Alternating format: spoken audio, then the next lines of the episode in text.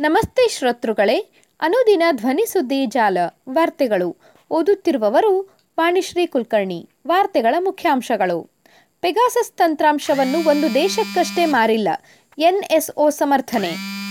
Pegasus ಪ್ರಕರಣ ಪ್ರಧಾನಿ ವಿರುದ್ಧ ಎಫ್ಐಆರ್ ದಾಖಲಿಸಿ ತನಿಖೆ, ಸುಪ್ರೀಂ ಕೋರ್ಟ್ಗೆ ಅರ್ಜಿ.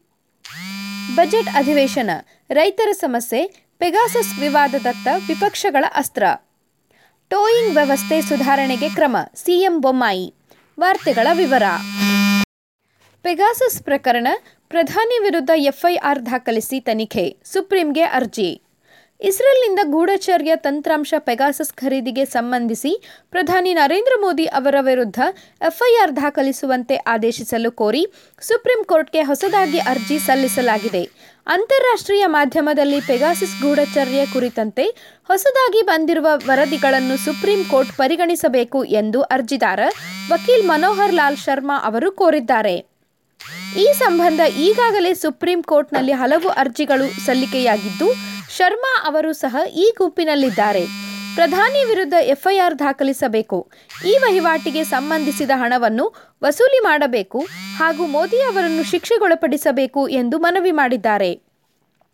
ಪೆಗಾಸಸ್ ಸಂಬಂಧಿಸಿ ಸಲ್ಲಿಕೆಯಾಗಿರುವ ವಿವಿಧ ಅರ್ಜಿಗಳಿಗೆ ಸಂಬಂಧಿಸಿದಂತೆ ಎರಡು ಸಾವಿರದ ಇಪ್ಪತ್ತೊಂದರ ಅಕ್ಟೋಬರ್ ಇಪ್ಪತ್ತೇಳರಂದು ಮುಖ್ಯ ನ್ಯಾಯಮೂರ್ತಿ ಎನ್ ವಿ ರಮಣ್ ನೇತೃತ್ವದ ಪೀಠವು ಪ್ರಕರಣದ ತನಿಖೆಗೆ ಸ್ವತಂತ್ರ ತಜ್ಞರ ಸಮಿತಿಯನ್ನು ರಚಿಸಿದ್ದು ತನಿಖೆಯ ಮೇಲ್ವಿಚಾರಣೆಗೆ ಸುಪ್ರೀಂ ಕೋರ್ಟ್ನ ನಿವೃತ್ತ ನ್ಯಾಯಮೂರ್ತಿ ಆರ್ ವಿ ರವೀಂದ್ರನ್ ಅವರನ್ನು ನೇಮಿಸಿತ್ತು.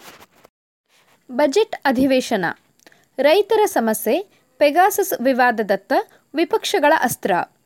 ಸೋಮವಾರದಿಂದ ಆರಂಭವಾಗಲಿರುವ ಸಂಸತ್ನ ಬಜೆಟ್ ಅಧಿವೇಶನದಲ್ಲಿ ಪೆಗಾಸಸ್ ಗೂಢಚರ್ಯ ವಿವಾದ, ಗಡಿಯಲ್ಲಿ ಚೀನಾ ವಿರುದ್ಧ ಮುಂದುವರೆದ ಸಂಘರ್ಷ ಹಾಗೂ ರೈತರ ಸಮಸ್ಯೆಗಳ ಕುರಿತು ಧ್ವನಿ ಎತ್ತಲು ವಿರೋಧ ಪಕ್ಷಗಳು ಸಜ್ಜಾಗಿವೆ.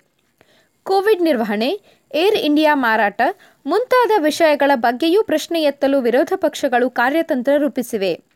ಕೋವಿಡ್ ಪರಿಸ್ಥಿತಿಯಲ್ಲಿ ಗಮನದಲ್ಲಿಟ್ಟುಕೊಂಡು ಸೆಂಟ್ರಲ್ ಹಾಲ್ನಲ್ಲಿ ಉಭಯ ಸದನಗಳನ್ನು ಉದ್ದೇಶಿಸಿ ರಾಷ್ಟ್ರಪತಿ ರಾಮನಾಥ್ ಕೋವಿಂದ್ ಅವರು ಭಾಷಣದೊಂದಿಗೆ ಬಜೆಟ್ ಅಧಿವೇಶನ ಆರಂಭವಾಗಲಿದೆ. ಹಣಕಾಸು ಸಚಿವೆ ನಿರ್ಮಲಾ ಸೀತಾರಾಮನ್ ಎರಡು ಸಾವಿರದ ಇಪ್ಪತ್ತೊಂದು ಇಪ್ಪತ್ತೆರಡನೇ ಸಾಲಿನ ಬಜೆಟ್ ಮಂಗಳವಾರ ಫೆಬ್ರವರಿ ಒಂದರಂದು ಮಂಡಿಸಲಿದ್ದಾರೆ. ಪಂಚರಾಜ್ಯಗಳು ಉತ್ತರ ಪ್ರದೇಶ್, ಉತ್ತರಾಖಂಡ್, ಪಂಜಾಬ್, ಗೋವಾ ಮತ್ತು ಮಣಿಪುರ್ ಚುನಾವಣೆಯ ಹೊಸ್ತಿಲಲ್ಲಿರುವಂತೆಯೇ ಬಜೆಟ್ ಅಧಿವೇಶನವು ನಡೆಯುತ್ತಿದೆ. ಬಜೆಟ್ ಅಧಿವೇಶನದ ಮೊದಲ ಹಂತವು ಜನವರಿ ಮೂವತ್ತೊಂದರಿಂದ ಫೆಬ್ರವರಿ ಹನ್ನೊಂದರವರೆಗೆ ನಡೆಯಲಿದೆ. ಈ ವೇಳೆಯಲ್ಲಿ ರಾಷ್ಟ್ರಪತಿ ಭಾಷಣ ಹಾಗೂ ಬಜೆಟ್ ಮೇಲಿನ ಚರ್ಚೆಗಳು ಇರಲಿವೆ. ಎರಡನೇ ಹಂತವು ಮಾರ್ಚ್ ಹದಿನಾಲ್ಕರಿಂದ ಆರಂಭವಾಗಿ ಏಪ್ರಿಲ್ ಎಂಟರಂದು ಮುಕ್ತಾಯಗೊಳ್ಳುತ್ತದೆ. ಅನಧಿಕೃತ ಸ್ಥಳಗಳಲ್ಲಿ ನಿಲುಗಡೆ ಮಾಡುವ ವಾಹನಗಳನ್ನು ಟೋಯಿಂಗ್ ವ್ಯವಸ್ಥೆಯಲ್ಲಿನ ಲೋಪಗಳನ್ನು ಸರಿಪಡಿಸಿ ಸುಧಾರಣೆ ತರಲು ಕ್ರಮ ಕೈಗೊಳ್ಳಲಾಗುವುದು ಎಂದು ಮುಖ್ಯಮಂತ್ರಿ ಬಸವರಾಜ ಬೊಮ್ಮಾಯಿ ತಿಳಿಸಿದರು.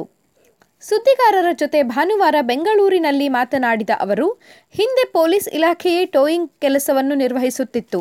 ಈಗ ಖಾಸಗಿಯವರಿಗೆ ಗುತ್ತಿಗೆಗೆ ನೀಡಲಾಗಿದೆ. ಇತ್ತೀಚೆಗೆ ನಡೆಯುತ್ತಿರುವ ಬೆಳವಣಿಗೆಗಳಿಂದ ಟೋಯಿಂಗ್ ವ್ಯವಸ್ಥೆ ಕುರಿತು ಪುನರ್ ಪರಿಶೀಲನೆ ಅಗತ್ಯ ಎಂಬ ತೀರ್ಮಾನಕ್ಕೆ ಬರಲಾಗಿದೆ ಎಂದರು. ಕಾನೂನು ಉಲ್ಲಂಘಿಸುವವರ ವಿರುದ್ಧ ಕ್ರಮ ಅಗತ್ಯ.